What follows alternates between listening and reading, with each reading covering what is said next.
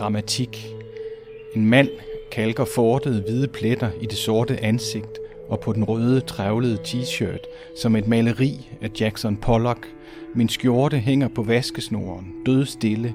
Det tager flere dage at tørre noget som helst i den sydende havgus.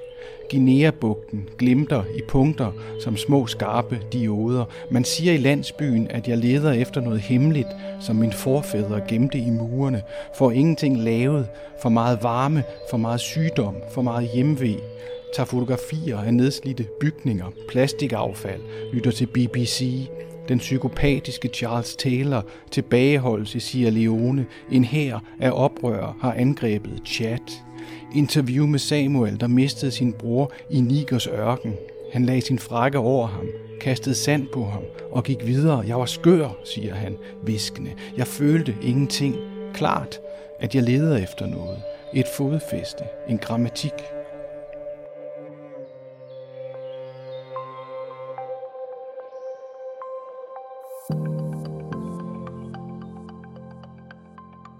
Det du lige hørte var et af digtene i migrationsforsker Hans Luks nye digtsamling Feltarbejde, der udkom i slutningen af april. I digtene tager Hans livtag med sit arbejde som antropolog blandt migranter og menneskesmuglere i Vestafrika, men samtidig er digtene også en meget personlig og åben undersøgelse af kontrasterne mellem livet blandt fattige vestafrikanere med drømme om en bedre tilværelse i Europa, og så Hanses eget på mange måder meget almindelige danske middelklasseliv. I denne udgave af Verden til Forskel skal vi tale om migrationsforskning i digtform og antropologiens søgen efter at indkredse og beskrive det menneskelige vilkår. Men vi lægger ud med fortællingen om, hvordan Hans blev genetisk høvding med det officielle navn Kong den Gamle født om torsdagen den første, og med den engelske titel Chief Fisherman of Denmark. Mit navn er Jon Clausen. Velkommen til. Hans, jeg kunne godt tænke mig, hvis du øh, startede med at fortælle historien om, hvordan du blev høvding mm. i Ghana. Jo, altså da jeg kom til Ghana første gang i 2002, der var jeg ikke interesseret i migration. Uh, der var det øh, fiskeriet, der havde min interesse. Kanofiskeriet på Guinea-bugten. Og det, der særligt fascinerede mig, uh, var, hvordan fanger man noget, når man ikke har øh, redskaber, altså elektroniske redskaber til at undersøge, hvor fisken er, eller andre former for redskaber. Øh, men alene må forlade sig på øh, at jagtage havets bevægelser, havstrømmene, havfuglene, øh, hvordan himlen ser ud den pågældende dag. Øh, Øh, der var også nogen, der for eksempel havde gode øjne, altså sådan kunne se ekstra langt. Nogen, der havde spirituelle øjne, der kunne se ekstra langt. Og så var der nogen, der drømte om natten, havde drømme om, hvor fiskene var. Og så var der selvfølgelig en lang ritu- række ritualer forbundet med kanofiskeriet, som jeg, som jeg tog del i. Og også de sange, de sang på, på, ude på havet, at dem optog jeg og prøvede at forstå, hvad de gik ud på. Så jeg tilbragte rigtig lang tid ude på Guinea-bugten i de her lange kanoer, øh, hvor der er cirka 20 mand ombord, øh, hvor vi fiskede. Øhm, og så på et eller andet tidspunkt, øh, så gik det op for mig, at alle var faktisk på vej væk øh, fra landsbyen. øh, og de kunne ikke rigtig forstå, hvorfor jeg kom derned, når de nu gerne alle sammen ville til Europa.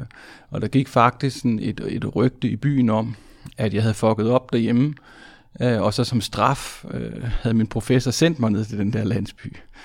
Øhm, så, så, det, så det var sådan et udtryk for, at de kunne simpelthen ikke øh, forstå, hvorfor nogen ville komme til sådan en udørk, som Senjabriku, som den landsby hedder. Og det var egentlig på den måde, at jeg blev migrationsforsker, at jeg ligesom begyndte at fulde efter dem, hvor rejste de så hen. Øh, og det viste sig så, at de rejste til Libyen og fra Libyen til Italien, øh, og også nogle gange videre til Danmark. Og på den måde kom jeg ind i migrationsforskning. Men min første kærlighed var egentlig at forstå, øh, Øh, hvordan man agerer i sine naturlige omgivelser, når man skal øh, altså lave den her, øh, når man jager fiskeflokkene. Øh, så på et tidspunkt, hvor jeg havde brugt rigtig meget tid ude på, på havet øh, med fiskerne, og der var gået, jeg var kommet frem og tilbage til landsbyen mange gange, så sagde øh, høvdingen, øh, Chief Morty, at øh, nu vil han udpege mig øh, til sin underhøvding øh, som et... Øh, øh, sådan en symbolsk handling, som tak for, at jeg havde taget den her interesse i fiskeriet. Så øh, jeg blev udpeget til, øh, til, til fiskehøvding i landsbyen, og min titel er Neji Ko i Kufu the First, som betyder Kong den gamle, født om torsdagen den første. Chief Fisherman of Denmark er også min engelske titel. Øh, Øh, og det var en stor begivenhed, der var inviteret øh, måske 200 mennesker øh, fra nabolandsbyerne og alle de andre fiskerhøvdinger fra de, fra, fra de øh, landsbyerne ved siden af kom for at overvære min, min kroning. Øh, og jeg havde kendte stof på og kongekrone, og der var øh, lejet telte og øh, blev slagtet geder og alt muligt. Og jeg måtte øh, så sværge øh, ved et svær mod min hals på, at øh, hvis landsbyen kom i problemer, så vil jeg komme tilbage og, og gøre min del af hjælpen med, med at, at få, få, få styr på det. Øh, så det har jo selvfølgelig blevet starten på et ret langt øh, forhold til den her landsby og de mennesker øh, nede i landsbyen.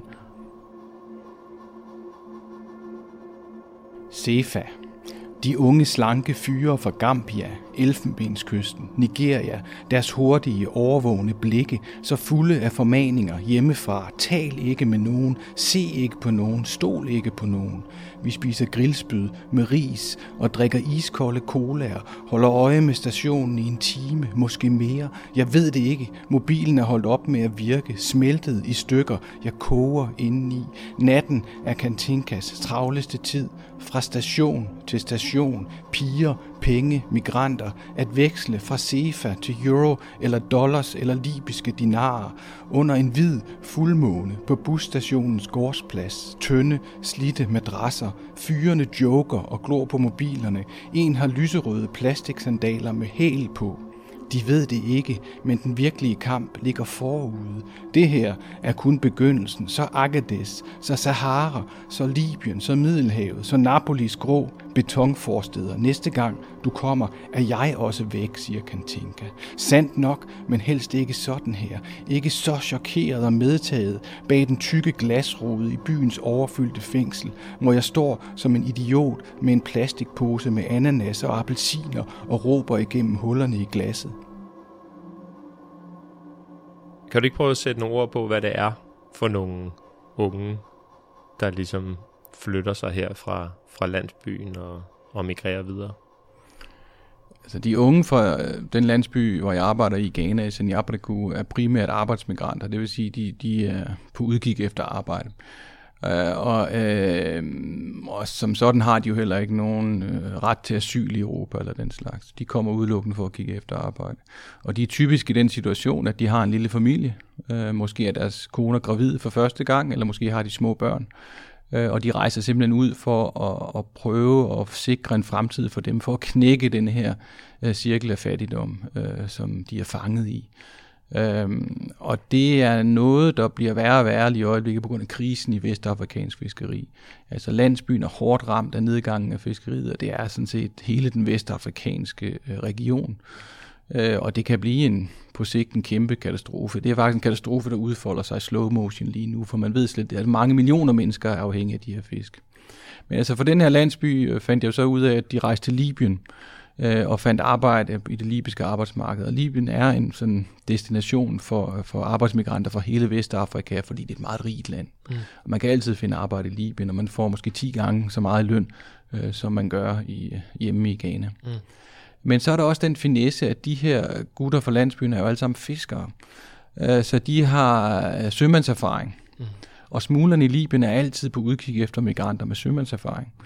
Øh, så øh, rigtig mange fra den landsby blev hyret af smuglerne til at tage en båd over til Italien. Mm. Øh, og det foregår på den måde, at man hyrer tre personer, som udgør et hold af kaptajner, som så tager en lille faldefærdig skude over til Italien. Og for det får øh, migranterne fra landsbyen overfarten gratis. Mm. Øh, og der skete sådan set det, at på et tidspunkt så ringer en fyr fra landsbyen øh, til mig øh, fra Italien og siger, gæt hvor jeg er henne nu og siger, jeg aner ikke, hvor du er henne. Så siger jeg er i Italien.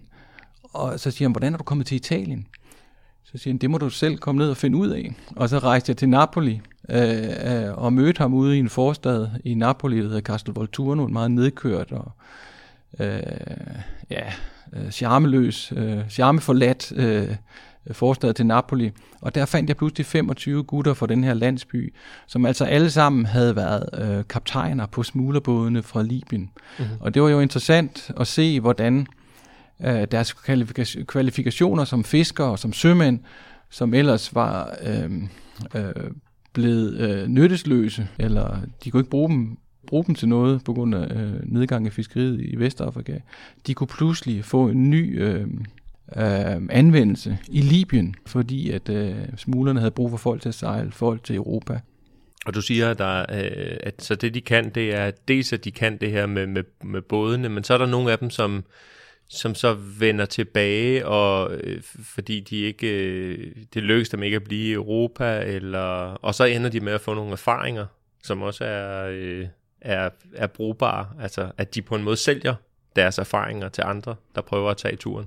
Ja, altså der er mange øh, af, af de her såkaldte smuglere, man møder undervejs på ruterne, øh, og som jeg også har beskrevet i nogle af digtene her, øh, er jo tit selv øh, migranter, som det er gået galt for. Øh, det er gået galt enten i ørkenen, det er gået galt på havet, det, det kan være, at de er blevet deporteret fra Europa og ikke kan vende hjem. Øh, så de har et, et, et, et, et, et langt katalog af ulykker i, i kufferten, øh, som de egentlig bruger til at skabe profit på, ved at de sælger den viden til andre migranter. Så de bliver sådan en slags øh, mellemmænd eller fixer rundt omkring på ruterne. Man møder dem over det hele. Og det er egentlig det, mit arbejde har handlet om i meget de seneste år, det er at beskrive deres verden, altså det her fodfolket i migrationskæderne, øh, som tit øh, er, er øh, mislykkede migranter selv, men som så øh, sælger deres ulykker øh, som viden til de andre migranter. De, har, de ved alt, hvad der går galt i, i, i ørkenen og på havet, fordi det er sket for dem selv. Øh, så det er også en interessant udvikling, og også noget, man lige skal holde op mod den her forestilling om, om smuglerne som nogle som store, almægtige øh, kriminelle netværk. Det er ganske ofte øh, sådan nogle rette, magtesløse migranter, der bare prøver øh, med næb og klør at få livet til at hænge sammen. Mm. Så er der turen over Middelhavet til Italien. Der er nogen, der ikke, øh, der er nogen, der ikke klarer det. Og du beskriver det i, øh, i det her digt, at rejse er at dø. At rejse er at dø. Den synske kvinde sidder foran et snor snupgardin og nynner hæst. Havet med høj hæt og hvide handsker lægger rulle efter rulle med blåt draperet fløjl ud på kysten. De rygende benzinlamper har virkelig slemme hovedpiner. Hun sender sine engle ud efter den gamle mands søn. Forsvundet godt et år nu. De døde stiller krav. De levende skal huske adlyde, de vil ikke blive på de mørke og grusomme steder i Europas fremskudte slagtehaller. Natten maler alting over med brede penselstrøg. Dværgene går baglæns i buschen. Nu sidder englene om drengen som en krans af lys i Middelhavets sidrende pupil. Kvalm ved synet af endnu et opbustet lig og lugten af solcreme. Manden ryster af gråd. Han må ikke være alene. I skal følge ham hjem. En fodboldkamp bølger frem og tilbage foran skolen. En lille fyr sælger koldt vand. Lommelygtens neurotiske samling af objet trouvé, klippestykker, skrald, spor i sandet. De kinesiske trawler ligger derude som en jernring. At rejse er at dø. Du giver mig en mobil næste gang du kommer, siger den synske. Og jeg ved ikke, om det er en kommando eller en spotdom. Hvad er det, det her digt beskriver? En, der er noget med en syns kvinde, der er noget med øh, noget død på havet. At rejse er at dø er jo en parafrase over H.C. Andersen. Øh, at rejse er at leve, ikke? Øh, som er en meget velkendt sådan bon mot, som han... Øh, som, som egentlig er ret privilegeret, ikke? og som siger noget om, om vores verden, hvor vi frit kan rejse, hvorhen vi vil, og forbinder det gode liv og det at udvikle som menneske, øh, sig som menneske med at rejse. Men for mange fattige mennesker i den her verden, der kan man ikke rejse nogen steder, fordi ingen vil lade dig rejse nogen steder af frygt for, at du bliver og bliver i gåsøjne illegal migrant. Øh, så øhm, at rejse kan være at dø for mange af de er at dø for mange af de her mennesker. Man dør ved, i ørken, man dør på Middelhavet, øh, man, man fryser ihjel mellem Polen og, øh, og Belarus. Ikke? men ellers så handler digtet jo om, at øh, hvad gør man så, når folk dør i Middelhavet eller på øh, i ørkenen, og der ikke er nogen viden om deres skæbne? Øhm, familien venter jo ofte i overvis på at få nyheder om, om de efterladte. Og eftersom de ikke rejser med sådan et anerkendt rejseselskab, og ikke har nogen billetter, og der er ikke noget kontor, du kan, rejse, du kan ringe til, så er deres død ofte et mysterium øh, og et smertefuldt mysterium. Øh, og, og en af de måder, man indsamler informationer på, det er ved at gå til de her orakler, som man har i landsbyen. Og det er det, digtet egentlig handler om, at jeg er på besøg hos et, et orakel, en, en præstinde, øh, med en far øh, øh, til en, en, en ung mand, der er forsvundet. Og hun går så i trance og sender sine engle afsted til Middelhavet for at lede efter ham og finder ham, hans døde sjæl på bunden af Middelhavet, og giver så faren ordre om, at han skal begraves. Øh, og det er meget øh, chokerende for faren at få den oplysning, og han er meget rørt og bevæget over det. Øh, og vi bliver så øh, beordret om, at vi skal følge ham hjem. Og dagen efter kommer han til mig og siger, at nu har han besluttet, at han vil forsøge, han vil begrave sin søn. Og det er en meget vigtig ligesom afslutning, også på rejsen, som vi ofte ikke hører om i Europa, fordi at dem, der dør, er bare en statistik øh, i, i avisen, hvis det overhovedet bliver beskrevet. Men i en vestafrikansk kontekst er det ekstremt vigtigt at tage sig ordentligt af de døde. Og en død sjæl der øh, sådan øh, svæver omkring i ørkenen eller, eller på Middelhavet, det er ikke en acceptabel tilstand, eller en acceptabel måde at, at, at forholde sig til de døde på. Det kan også være farligt, det kan være spirituelt og religiøst farligt, fordi at de døde sjæle kan blive vrede på de efterladte, hvis man ikke behandler dem ordentligt. Så derfor skal der foretages nogle øh, vældige øh, begravelsesritualer, øh, for at sikre sig, at de døde kommer tilbage fra de her som jeg i, i, i bogen kalder fremskudte slagtehaller, ikke?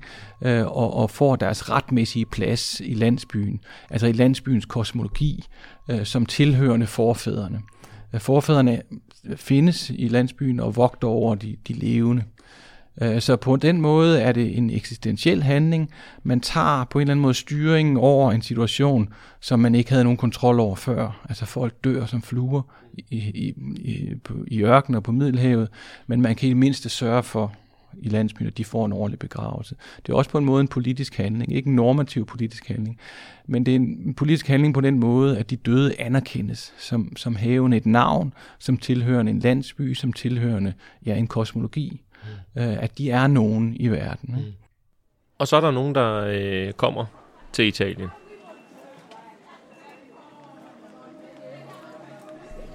Napoli i december. Castel Volturno, vinterens regnfulde tummel. Afrikanerne står i deres hoodies og venter på arbejde. Mennesket er hovedsageligt vand, noget stjernestøv og et endeløst reservoir af modgang. Magten er så kedelig. Papirer, møder, grå gange, sex på kontoret, men den spreder sig lynhurtigt til det raske væv. Gipsfigurer af Jesus og San Gennaro, militærpolitiet med solbriller og lyn fra de lange blanke læderstøvler. En tyk dame i uldsokker sælger sex fra sin langtidsparkerede Fiat. Noget for dig, spørger buschaufføren med et dumt grin. Den vinter læste jeg Moby Dick på ruten fra Napoli Centrale til Mondragone, altid på udkig efter et sæde, hvor lyset i loftet virkede. Russiske hjemmehjælpere, narkomaner, kirkegængere i stive skjorter, et lig i en container, betyder, at mafiaen sender en besked til gaden. Wendy fra Nigeria på en forkullet IKEA-madras i buskaget langs vores smalle, hullede grusvej. En dag satte hun sig ved siden af mig i bussen. Hvad skal du så til jul? spurgte jeg som en kæmpe spade. Min trætte, våde ansigt toner frem i busrudens spejl, som Richters slørede fotorealisme. Jeg ser så ensom og forbavset ud med delvist hukommelsestab, som en, der tænker, sjovt, hvad laver du her? Spreder de udtværede noter ud på sengen, prøver at huske de seneste dage. Når jeg er væk, sover Rakel med en af mine gamle t-shirts trukket uden på hovedpuden, fordi den lugter af far.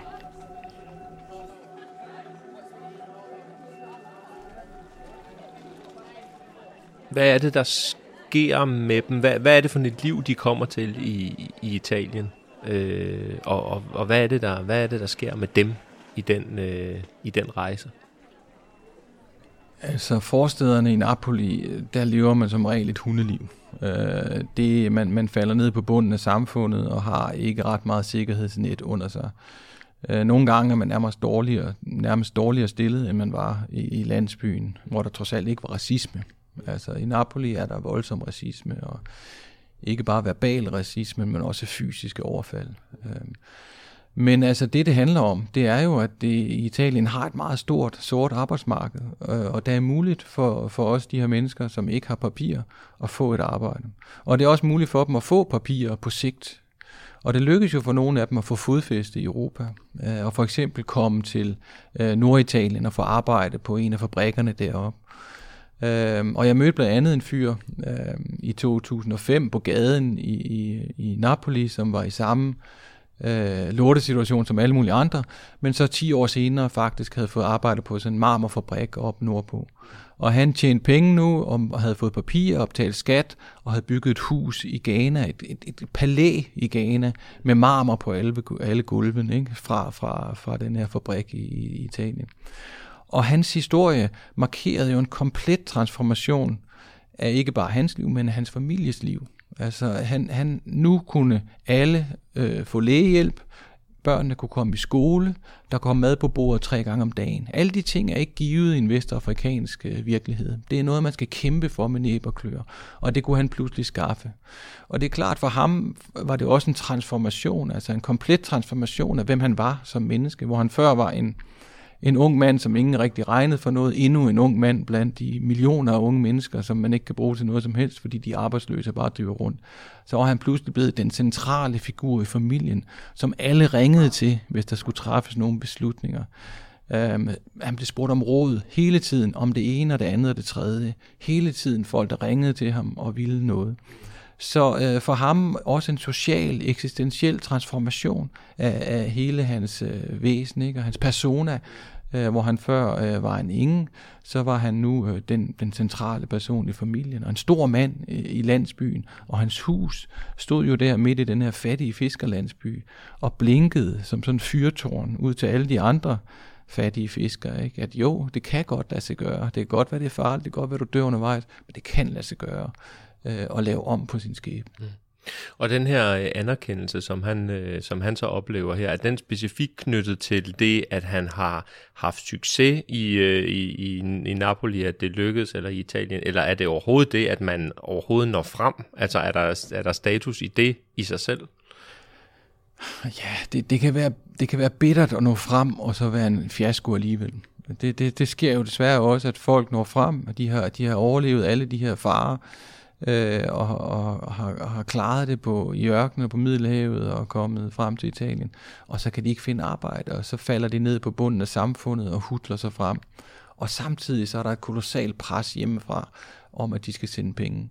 Øh, og jeg har mødt flere, som har simpelthen øh, øh, skiftet SIM-kort, så familien ikke kan komme i kontakt med dem mere, for de kunne ikke bære skammen. De kunne ikke bære den skam, at de var i Europa, de var så tæt på deres mål, men de kunne ikke få noget arbejde. Så, øh, så øh, det var næsten endnu værre, end at være i landsbyen, hvor det var trods alt var uden for rækkevidde. Og så ringede familien og sagde, hvorfor sender du ikke penge hjem? Hvorfor du går garanteret på diskotek og jager damer og bruger alle dine penge? Øh, så det var, det var en smertefuld, smertefuld situation for mange unge mænd, at, at de var kommet så langt, og så var det alligevel ikke lykkes. Og ofte bliver ulykken det, at man ikke øh, lykkes med at finde et arbejde. Det er faktisk en grund til, at man bliver meget længere, end man havde forestillet sig. Mm. Nu beskriver du den her øh, transformation, som øh, de gennemgår. Øh, men der er sådan et løbende tema i, i digtene, som handler om måske en slags transformation, som du også gennemgår. Det her med at være antropolog og komme som hvid og som mand og øh, ud i en del af verden, som er, hvor man er utrolig rig og privilegeret og arbejder sammen med fattige mennesker, som øh, er i svære situationer. Hvad, hvad, er det for en, hvad er det for en oplevelse? Og er det blevet er det blevet sværere, eller er det bare et grundvilkår i, i, i den måde at, at arbejde på? Det er klart, det er blevet sværere, efter der er kommet øh, mere fokus på privilegier øh, øh, i forskning. Ikke? Øh, og det synes jeg er helt øh, legitimt, at der er det. Og det er jo et grundvilkår, jeg har, at jeg er en øh, hvid middelklasse person fra Skandinavien, øh, som er ufattelig rig og privilegeret i forhold til de mennesker, jeg studerer. Øh, og som så ofte kommer i den her pinlige situation, hvor øh, jeg kan rejse frit ud til dem, og så spørger de mig, men hvordan kommer vi egentlig op og besøger dig? Ikke? Og jeg ved jo godt, det kan ikke lade sig gøre, fordi at de bliver ikke lukket ind øh, fordi de er fattige. Øh, så der er en masse ting der, som, følge, som altid er, er lidt svære at håndtere. Så er det jo også det her tab af, af mening øh, når, og tab af autoritet, når man pludselig bliver øh, står ansigt til ansigt med så stor ulykke og så stor øh, øh, elendighed, øh, og, øh, og, og, og det kan være svært at finde et greb på det, og finde ud af, hvad, hvad kan jeg overhovedet stille op med det? Øh, hvad kan jeg overhovedet skrive? Altså, hvad, hvad giver det overhovedet mening, at jeg går hjem og skriver en akademisk artikel, artikel som bliver læst af 10 andre specialister, øh, kratter nogle ord ned på papir. Ikke? Og der, øh, der er selvfølgelig en masse spørgsmål, øh, der melder sig øh, der. Øh, og øh, jeg har også i et af øh, digtene øh, en, en sætning, øh, der lyder nogenlunde sådan her, at øh, migranterne gav mig så meget, og jeg gav så lidt igen. Altså den her følelse af at være lidt en tyv, øh, fordi man kommer ud, og så fortæller de øh, generøst om deres liv, og tager tid af til at øh, øh, og, og for, forklare mig tingene. Og hvad, hvad, hvad giver jeg igen grundlæggende? En, en akademisk artikel, som ikke bliver læst af meget mere andre end 10 mennesker, specialister. Ikke? Det, det er jo et dilemma, øh, som hele tiden lurer under det hele, øh, og som også skal være der. Guldmetallic Udenfor fører en vred folkemængde solen op ad Gammel Kongevej til Frederiksberg Rådhus. Prøver at skrive lidt, men det fungerer ikke. Er hård ved nogle ord, overflytter dem fra nutid til datid, forflytter dem til lejre, hvor de venter i tusindvis, halvnøgne og uden sko, klæder dem af og ydmyger dem, prøver at knække dem. Et nyt yndlingsord melder sig, guld metallic, har lyst til at rejse igen. Mig, der hader feltarbejde, mig, der altid vil elske Levi Strauss, for at begynde triste tropik med at sige, at jeg hader at rejse og at udforske. Hen over Sahara igen det lille fly fra Unhars, kufferten under et bagagenet i kabinen, italienske Rosalinda med den dramatiske make-up. De spredte buske bliver færre og færre, ingen skygger. Landskabet bart med brede, udtørrede floder, krakeleringer. Ser propelflyet udefra, ser mig selv udefra. En lille prik på himlen, der langsomt fader ud og forsvinder forsvinder væk. Hvorfor digte? Øh, er, det et, øh, er der et perspektiv her, som, øh, som videnskaben bare ikke, øh, som, som videnskaben ikke kan indfange, men som, som digtene måske kan? Jeg arbejder primært med øh, sådan videnskabelige tekster, policyopgaver, formidling i journalistisk form. Men der er altid øh, noget øh, tilbage øh, når man har været på feltarbejde. Og det tror jeg er resultatet af de her langvarige, øh, sådan åbne forhold, man har med, med, med, med folk, man møder ude i felten. Øh, man kommer ind under huden på folk, man kommer ind under huden på steder, og omvendt, de kommer også ind under huden på dig, på feltarbejderen. Så der er ligesom øh, noget tilbage, øh, som måske ikke passer så godt i sådan videnskabelig øh, artikelform, men som bliver ved at rumstere øh, mange, mange år senere, øh, fordi at det her feltarbejde og de mennesker og de steder bliver uundgåeligt en del af mit eget liv også mm. som feltarbejder. Mm. Øhm, og der er lyrikken god til at indfange øh, de her øjeblikke, de her øh, sansninger, de her tanker, de her følelser, øh, som man jo har et særligt sprog for øh, i lyrikken, øh, hvor man kan øh, bedre beskrive sådan, sådan nogle oplevelser i en mere fortættet form. Øh, så derfor, øh, og øh, derfor så har bogen også øh, ligesom tre poler. Den har øh, den etnografiske pol, den sådan videnskabelige etnografiske pol, og så har den øh, en øh, biografisk, øh, sådan personlig pol, øh, som handler om mig og mit liv og min familie. Øh, og så har den litterære øh, pol, altså hvor det er lyrikkens virkemidler. Øh, og teksten kommer til at stå et eller andet sted imellem de her tre poler og svinge. Det er i hvert fald tanken. Mm-hmm. Øh, og øh, det er uklart for læseren, øh, og måske også for mig selv, hvad det egentlig er for et produkt fordi det nemlig netop står og lever i den her spænding mellem de tre øh, poler. Mm-hmm. Og hvad gør, hvad, hvad, hvad gør det? Hvad, hvad kan det, at den står i den spænding imellem de, uh, imellem de tre? Ideen er jo at komme så tæt på livet som muligt. Uh, og uh, både for mig selv som forsker, men egentlig også for læseren.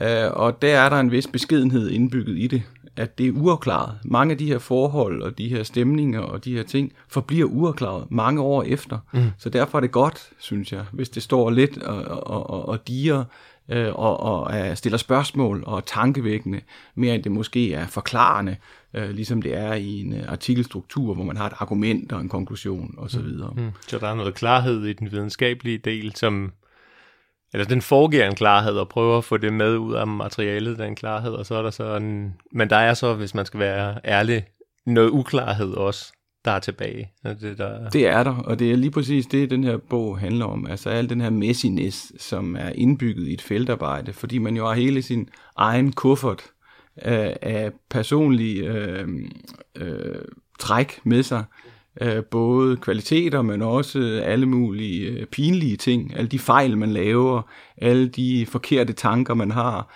øh, alle de fejltagelser, man begår. Øh, det er jo alt sammen øh, en, en, virkelig interessant øh, i, i forhold til at forstå den verden, man er ude i, øh, som man jo ofte ser netop øh, gennem de fejl, man begår, snarere end gennem alle de forkromede planer, man har om, øh, hvordan den verden hænger sammen. Mm. mm.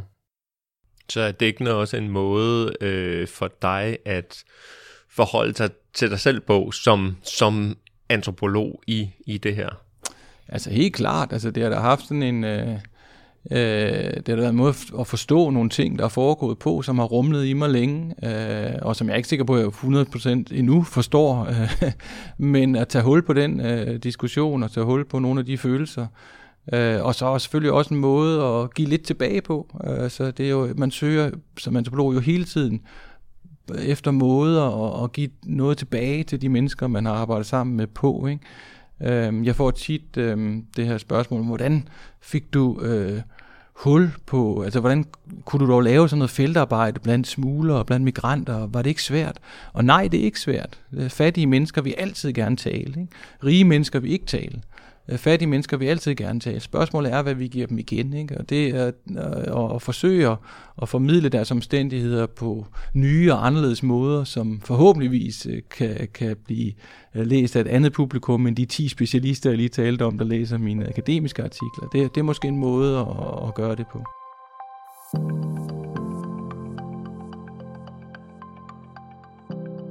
Hvis du har fået lyst til at læse flere af Hans Lux digte, er de som sagt udkommet under titlen Feltarbejde på forlaget Turbine. Herfra en kæmpestor anbefaling til at læse videre. Det var alt for denne udgave af Verden til Forskel, Dansk Institut for Internationale Studiers podcast.